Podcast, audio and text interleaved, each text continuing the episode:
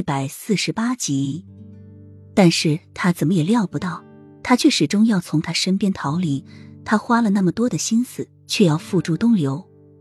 好，那我告诉你，但是你要答应我，你要杀我就痛快点，直接给我一刀。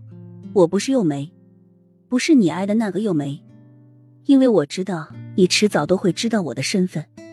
我不想死的那么惨，所以才要一次又一次的逃离。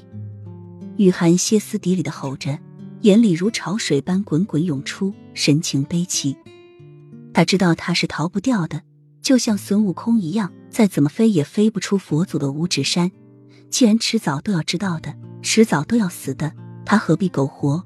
大不了再当个孤魂野鬼，反正他又不是没死过。幼梅，你不要这样子，我真的不知道你为什么那么怕我。还是你失踪的这十几年发生了什么事？齐盛瑞愣了一下，随即就感觉心像被蚂蚁咬过一样。他真的不知道他为什么会这样，他也不知道他到底对他做了什么，让他一而再、再而三的逃离他，甚至说自己不是幼梅。他身上有牡丹胎记，这是不争的事实。我没有骗你，我真的不是幼梅，我也不是莫雨涵。你叫我幼梅的时候，我听成了虞梅。我原来的名字就叫于梅。大婚当天，真正的莫雨涵失踪了，而我因为和莫雨涵长得像，就被丞相抓来替嫁成了禹王妃。我真的很后悔，如果我当初不那么好心的替嫁成妃，我就不会走上这一条不归路。雨涵的眼眶已经没有了泪水，头一次，他敢用这种倔强不怕死的眼神与齐盛瑞对视着。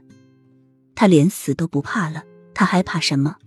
心灰意冷，万念俱寂，痛彻心扉，说的就是此时的他。爱的人把他当成别人的女人来爱，没有这个还要痛苦的了。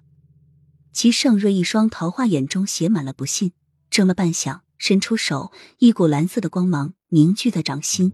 雨涵以为他要杀他了，便闭上眼睛，等着死亡的到来。